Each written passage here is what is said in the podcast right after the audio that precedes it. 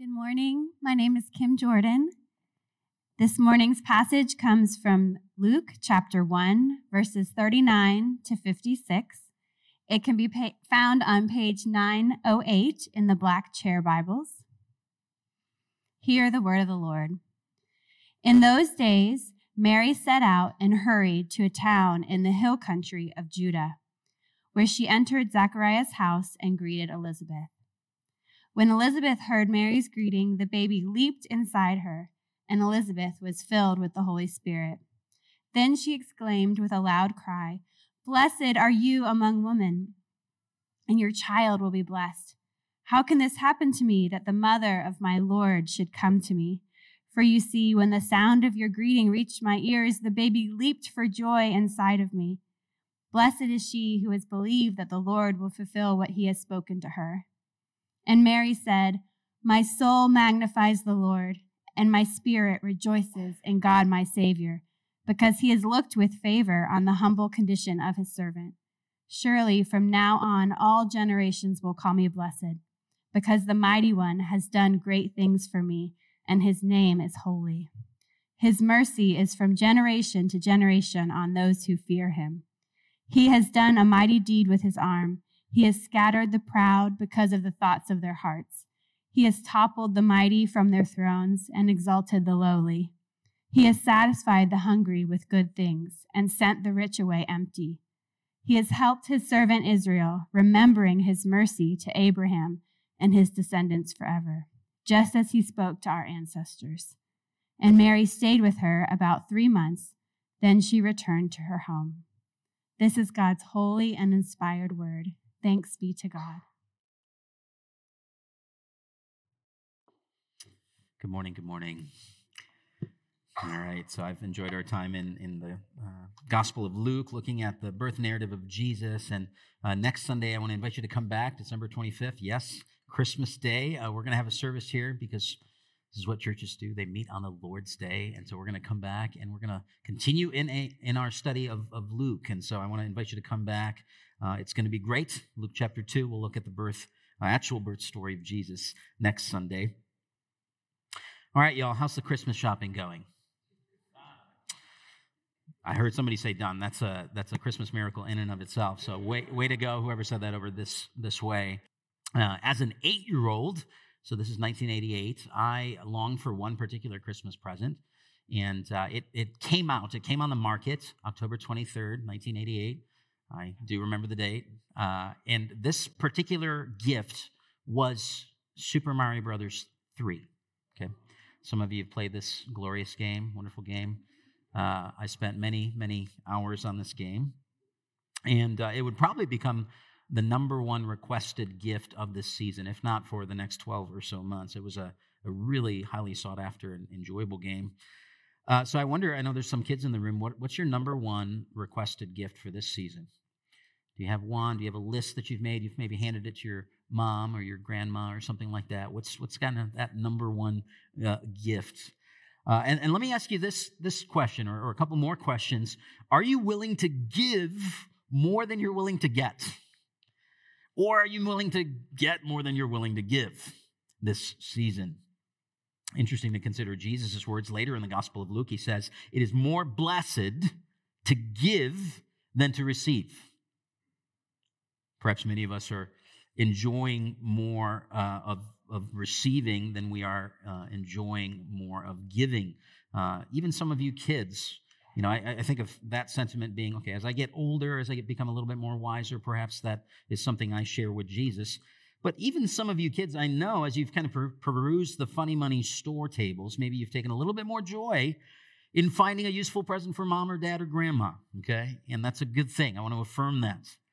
So, when our horizontal relationships are concerned, Jesus says it is better to give than to receive. But, friends, when we consider our vertical relationship with God, it's actually the exact opposite, isn't it?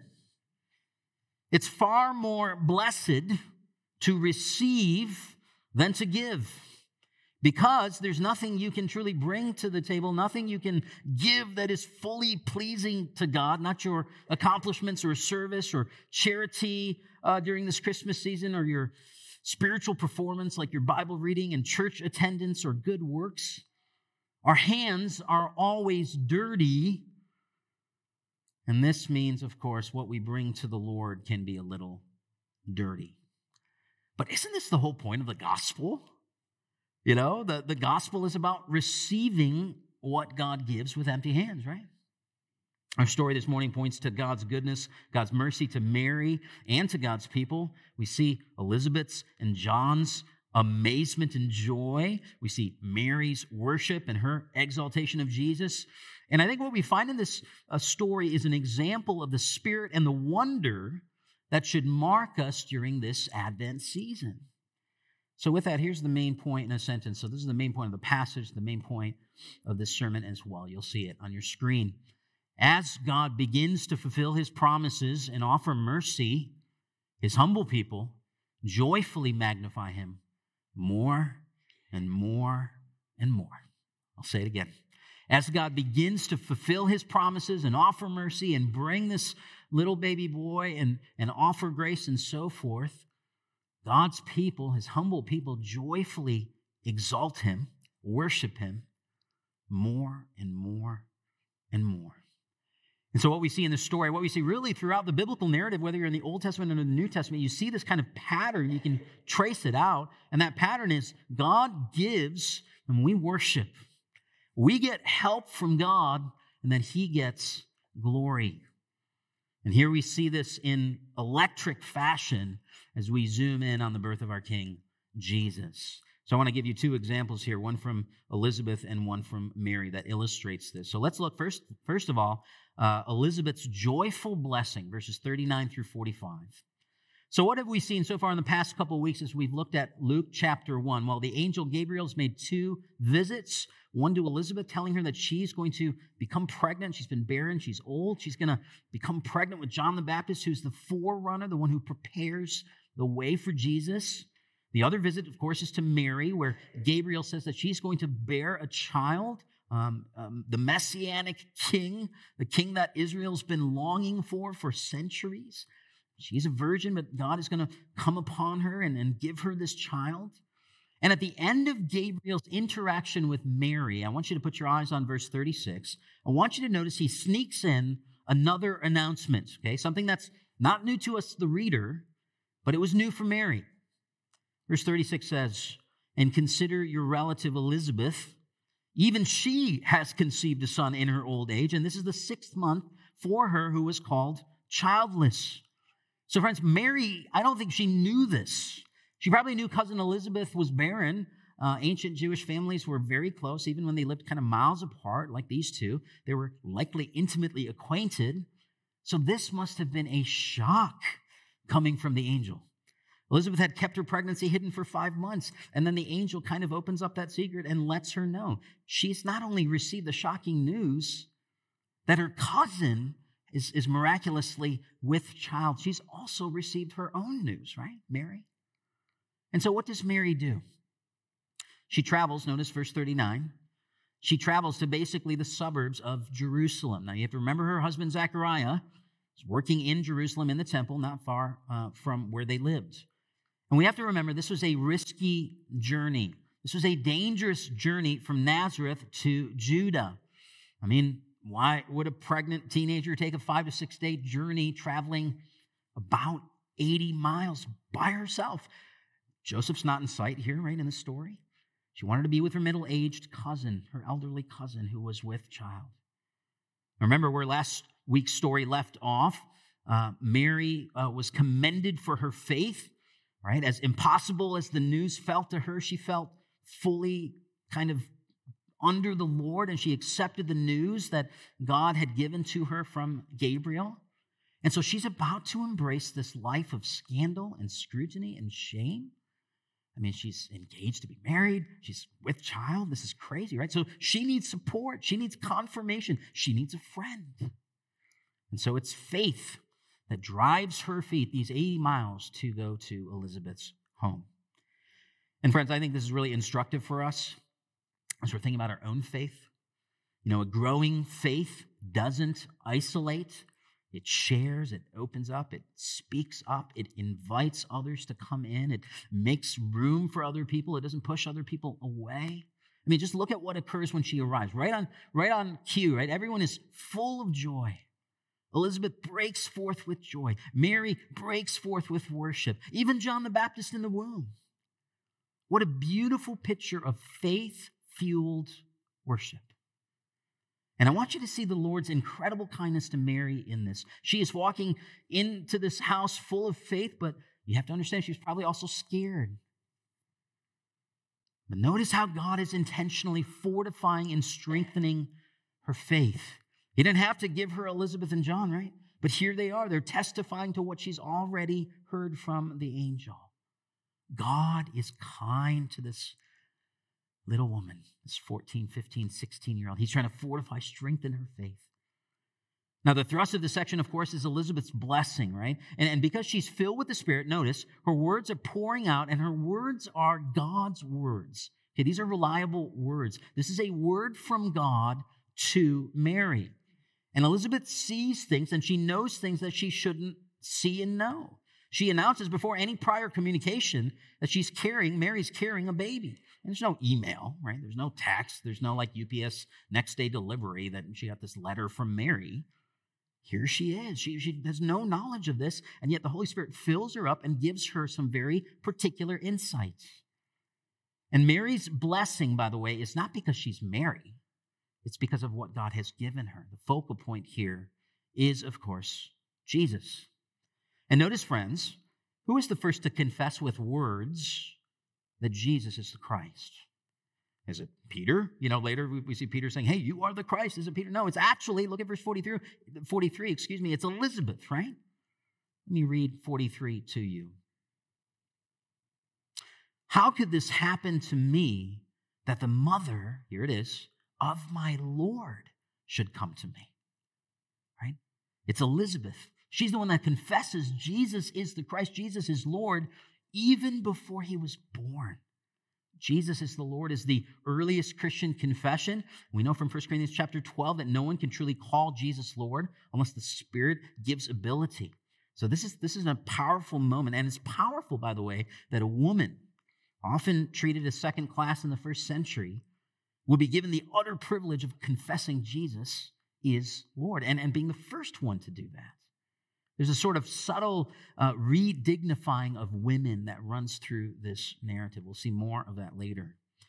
And while Elizabeth was the first person to speak the words uh, and declare declares that king, uh, Jesus is king, I want you to see this. Who was the first person to acknowledge unborn Jesus? You see who it is? It's interesting. If you follow my social media before, I've read, I've written about this a little bit. It's John the Baptist, right? The unborn baby. Mean, notice, and when Elizabeth heard the greeting of Mary, I think this is verse 41, when Elizabeth heard the greeting of Mary, the baby leaped in her womb. Okay, that's interesting. Well, verse 44 says that he leaped for joy. Here's a baby that's inside Elizabeth and, and recognizes the presence of Jesus, the hope of the world, is nearby and leaps for joy.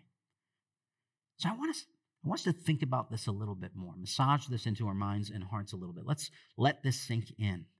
The story of Advent begins with two unborn babies baby Jesus inside unwed Mary, and baby John inside very old Elizabeth. It's extraordinary, isn't it? And just think with, with me. Unborn Jesus was welcomed to earth by the joy of a six month old unborn baby. That's astounding. Within our modern culture, there has uh, that has tried, excuse me, so hard to weaken the reality of life in a womb. Here we have an unborn baby filled with joy. We just kind of stop and ponder that for a second, you know? God has miraculously given unborn John some comprehension that the Savior of the world is just nearby, right? And that moment of joyful leaping was the first instance that John the Baptist prepared the way for Jesus. Unborn John is confirming, he's rejoicing in what Gabriel has already declared. So, friends, Luke's Advent story reminds us that preborn John would become post birth John the Baptist, and preborn Jesus would become post birth Jesus, the Savior of the world. Now, Had Mary and Elizabeth lived under the laws of modern day Roe v. Wade, the plan of God to save the world might have been in jeopardy. Mary would have had a long line of people ready to tell her uh, to abort the baby, right? Save her from shame and scandal and all sorts of difficulties. You know, we think our age is more advanced and scientific. Well, these primitive people recognized from the start something our culture works hard to deny that this fetus in Mary is a human. If it's a baby when you miscarry, it's a baby when you abort. And so, friends, we need to be praising the Lord, praising God that Jesus was not born in modern day America. We need to be praising God that unborn baby could testify to unborn Jesus.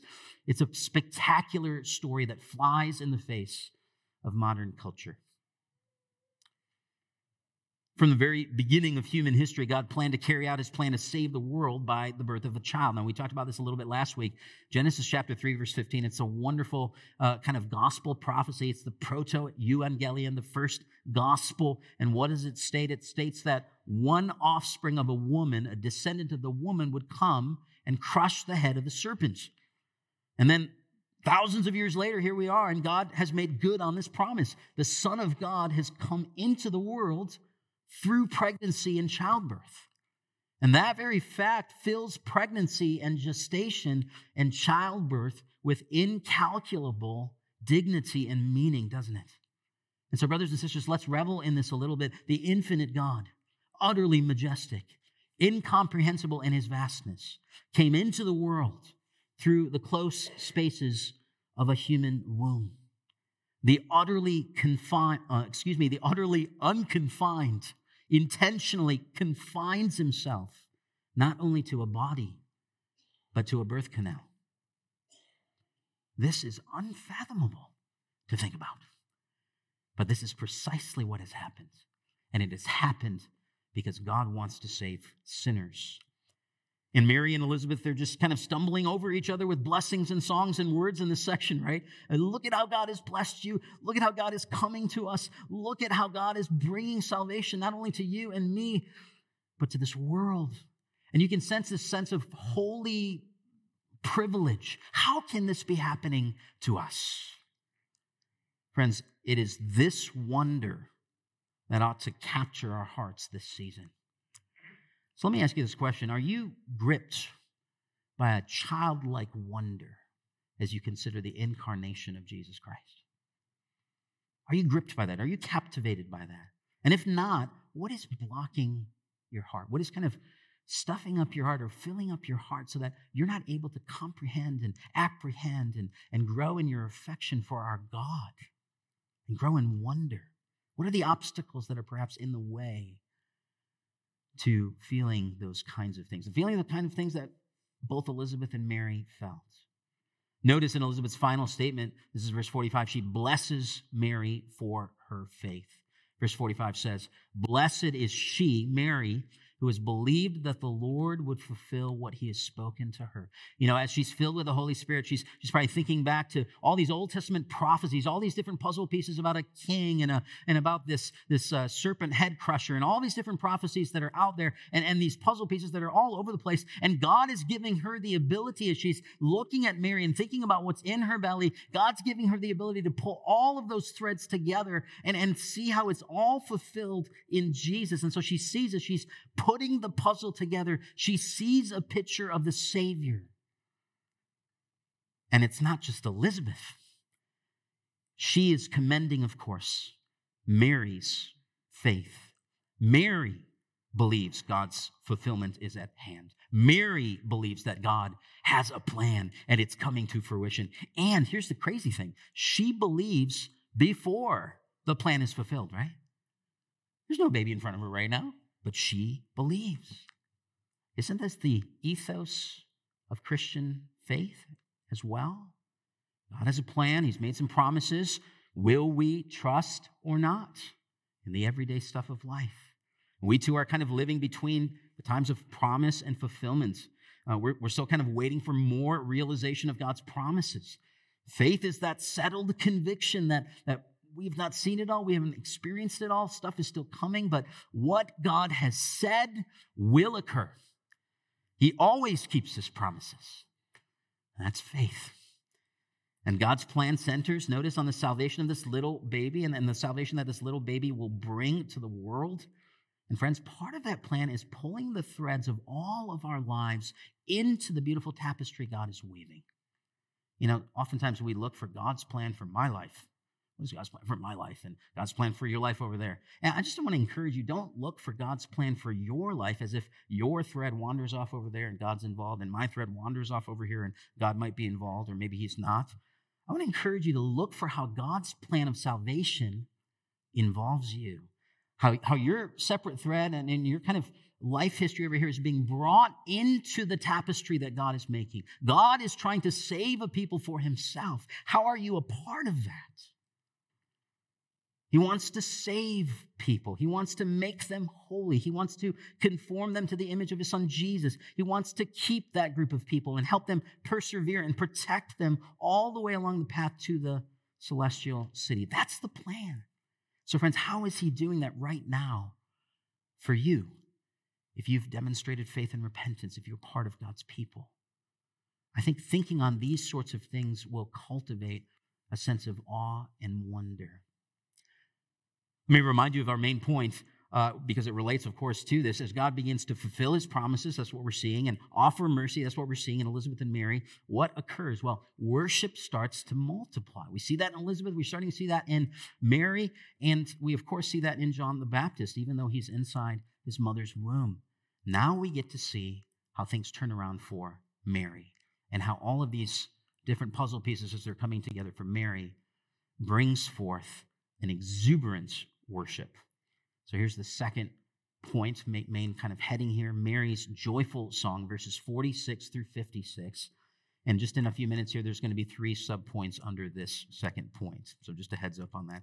Look with me at verses 46 and 47. How her song, her Magnificat, that's Latin for uh, magnify, how it comes together, how it begins. And Mary said, My soul praises the greatness of the Lord, or magnifies the Lord and my spirit rejoices in God, my Savior. Remember, friends, she's in a perilous situation, uh, full of scandal and shame and uncertainty. She receives this word from Elizabeth and she's encouraged by it, and it confirms what the angel Gabriel says. And then she starts to worship. Here's her Magnificat.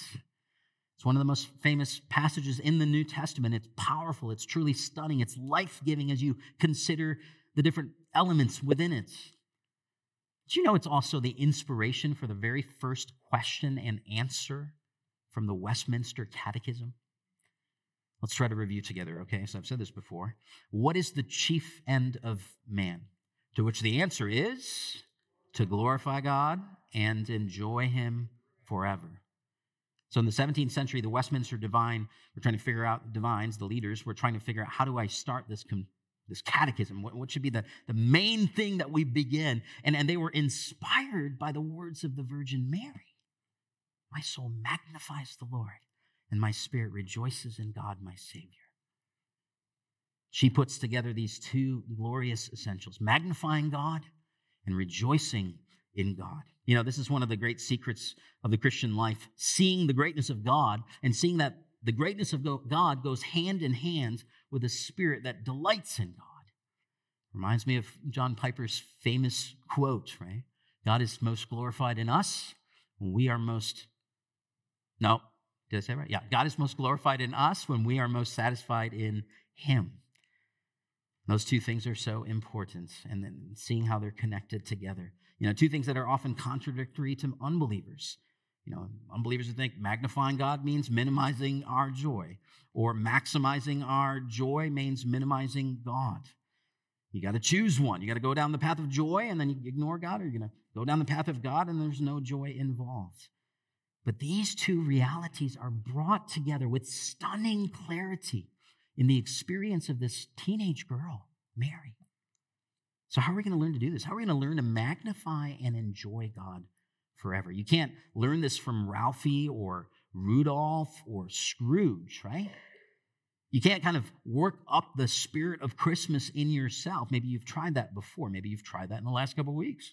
This is something that this, this awe, this wonder, this magnification, this enjoyment, this is something given to us from God by the Spirit, isn't it?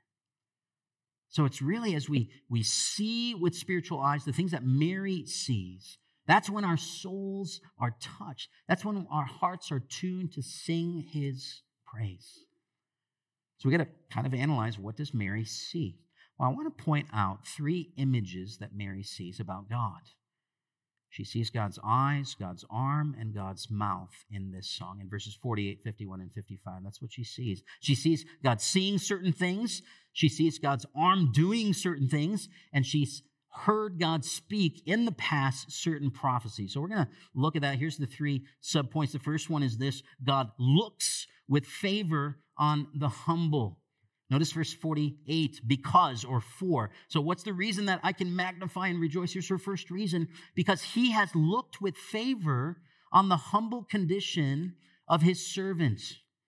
Mary, of course, is the object of God's gaze here. Here she is. She's this teenage girl. She's engaged to be uh, married to a carpenter. She's living in God forsaken Nazareth. She's shamed by her own people. And she says, God sees me. She says, God looks upon me, God knows me. And so again, we see God's utter kindness towards this woman. And notice it says in the next verse, or in that verse, excuse me, that generations will be called, uh, generations will call her blessed. Surely from now on, all generations will call me blessed. You see that? This is not because of anything she did. Notice the because here in verse 49 because the mighty one has done great things for me. So it's the mighty one who has in, uh, encountered her and, and pursues her and has done good things for her.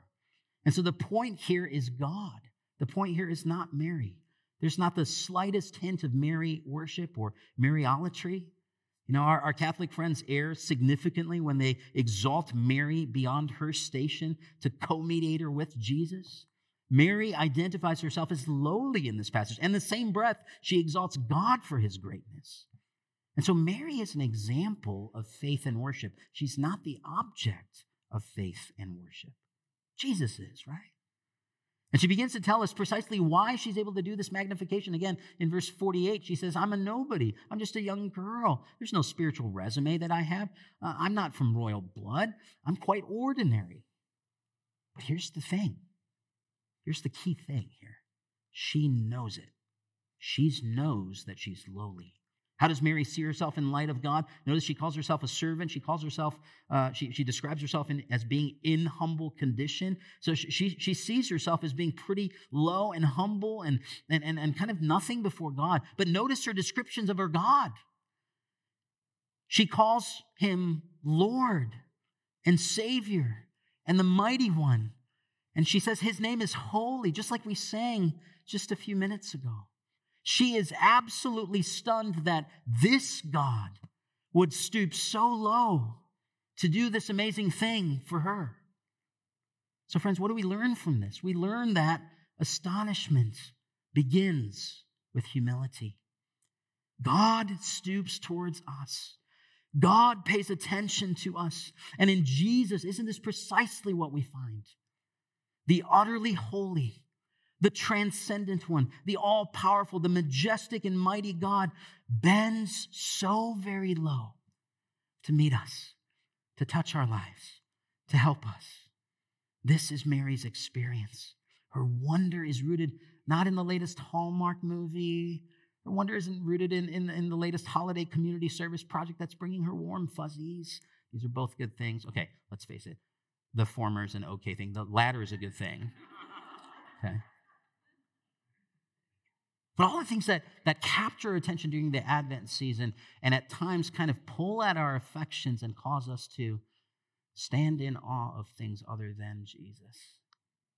I want you to notice, friends, that Mary's wonder is rooted in God stooping to see her and give her grace. The more we recognize this divine stooping in the incarnation, the more wonder, the more worship will be our experience as well. So, friends, what does this mean practically? It means that we need to take time. We need to take time to stand in awe of the incarnate Son. It's hard to be astonished when you don't pause. It's hard to be astonished when you don't linger, when you don't look at these things carefully and deeply and prayerfully. But, but if, you, if you stare at this this manger scene, if you stare at the glory that is being revealed to Mary and Elizabeth and meditate on it and, and cultivate a sense of holy privilege, your heart will bloom with wonder. And this is one of the reasons why we sing the carols we do. We just sang some beautiful carols earlier this morning. We're trying to gain a sense and cultivate a sense of that holy privilege that Mary felt in her heart. Veiled in flesh, the Godhead see See it. Hail. Worship, right? Hail the incarnate deity, pleased as man with man to dwell. Jesus, our Emmanuel. It's the first subpoint there. Here's the second thing that Mary sees she sees God's arm, she sees God acting with power towards the needy. This is verses 50 through 53. We're looking at her psalm and or song, excuse me, and trying to analyze it. Look at these verses, verses 50 through 53. This is the part where Mary, Mary's mind starts to kind of go big beyond just kind of her personal experience. And I want you to notice that God's mercy travels not only to her, not only to Elizabeth, it's for every generation. Look at verse 50. His mercy is from generation to generation on those who fear him. But also, as you consider verse 55, notice it talks about Abraham's descendants those include all of God's people, people from every nation, all who call in the name of Jesus with faith. And so, this mercy, God's mercy, God's salvation goes out, first of all, to every generation. That's a chronological reality, but also to every nation. That's a geographical reality. Mercy is not just for Mary, it's for all who call on the name of Jesus and fear God. And friends, we I mean, what privilege we have. I'm going to get to that later. I shouldn't steal my later thunder now. So, what does this mercy look like? Look at verses 51 and following. He has done a mighty deed with his arm. There it is. There's a language of arm. We see this language about God's arm all over the Old Testament in Exodus and Deuteronomy and the Psalms in particular, but also the prophets. When it's first used, it refers to God delivering his people from Egypt, saving them powerfully with his arm with his hand, it says as well. And then the prophets repurpose the phrase to speak about God's future salvation. God is going to save his future people with his arm. And then, and this is the crazy part, the arm of the Lord works itself through the arm of Moses. It's interesting. In other words, it's more than just a metaphor. Arm, or God's arm, is a description of God's chosen human mediator. See where this is going. What is foreshadowed in the Old Testament, God's arm working out salvation, is then enfleshed fully in Jesus. I mean, isn't Jesus God's arm of salvation, friends? Aren't all the promises of God's arm to save his people fulfilled here in Mary's song as she's kind of looking forward and seeing Jesus as her Savior King? And what will Jesus, God's arm, do? Look at the rest of these verses, verses 51 and 52. Notice five quick descriptions of what God's arm does, what Jesus does. This is a reiteration of what we saw in Hannah's song that was read earlier this morning, 1 Samuel 2. This is what God accomplishes for his people, these reversals. He scatters the proud. He topples the mighty. He exalts the lowly. He satisfies the hungry. He sends away the rich empty. And we might be tempted to literalize this in such a way that, you know, anyone who is wealthy or has political power is an enemy of God, or, or to say that God loves only those who have a poor life or a difficult life. Not at all. What Mary is doing is she's dividing the world into these two groups, and she's, she's probably thinking about Hannah's song back in 1 Samuel chapter 2. There's a group of people that are the humble, there's a group of people that are proud. Those whom Jesus works with full of faith and so forth, and those whom Jesus cast down. And the difference boils down to our recognition, and here it is, our recognition of our great need for God. Friends, do you and I recognize our great need for God? Or do we have other things that fill up our lives with significance? Maybe other things in life besides God give you security and purpose. Maybe it's power or influence or money. Maybe it's relationships or family or professional success, whatever you kind of carry around as a badge of honor. And listen, it can even be something hard, uh, like suffering. You can carry around your suffering as a badge of honor. Look at what I've gone through. Look at how I've persevered through this. Look at me. Whatever might be a badge for you. And these things kind of give us the impression that we don't need God. Sure, if, if something hard comes up, God is going to be good for a temporary crutch. But I've got this. But, friends, we don't realize alongside our friend Mary that we always need a crutch, don't we? We are needy people. We are needy people. You might be able to handle much of what the world can throw at you, but here's one thing you absolutely cannot handle. I guarantee it. You cannot handle your own sin and guilt before a holy God. Someone else got to handle that for you. Who's it going to be? We are inherently sinful before a holy God. We are in the proud category as you're looking at these phrases that are piling up. We are in the mighty category. We're in the exalted category here. Not because we have a huge bank account or something like that, but because we don't know our neediness. Before we met Jesus, before we encountered the grace of God, we were settled in our sin and arrogance. And so we deserved to be cast out of God's presence forever. We deserved his wrath which is or would have been eternal. That's not something we can handle. That's not something we're going to get ourselves out of, right? And friends, this is precisely what Jesus was born to handle for you. And isn't this what faith means after all? To allow someone else to handle something for you, something you can't handle for yourself? Isn't this what Mary is singing about? Isn't this what Mary is kind of teaching us? That you are needy, that you need to get low, that you ought to have faith in God's salvation through his arm, Jesus. So, what about you? What about you and me? Do we have a sense? Do we have a sense of our neediness each day? Our desperate neediness before a holy God? I hope you have that sense. Number three, the third sub point here, the thing that she sees in this song, and we're looking at verses 54 and 55. We're coming to the end of the sermon, I promise. Uh, and what do we see here? We see God's eyes. Excuse me, we already saw that. We see God's mouth. Okay, so let me read these verses for you. He has helped his servant Israel, remembering his mercy to Abraham and his descendants forever. Here it is, just as he spoke to our ancestors. So, this third subpoint is God speaks of covenant mercy for his people. Here, Mary's reaching way back into Israel's history, back when God made a covenant and dictated kind of specific terms and promises to Abraham and his descendants, promises of blessing and descendants and protection and so forth.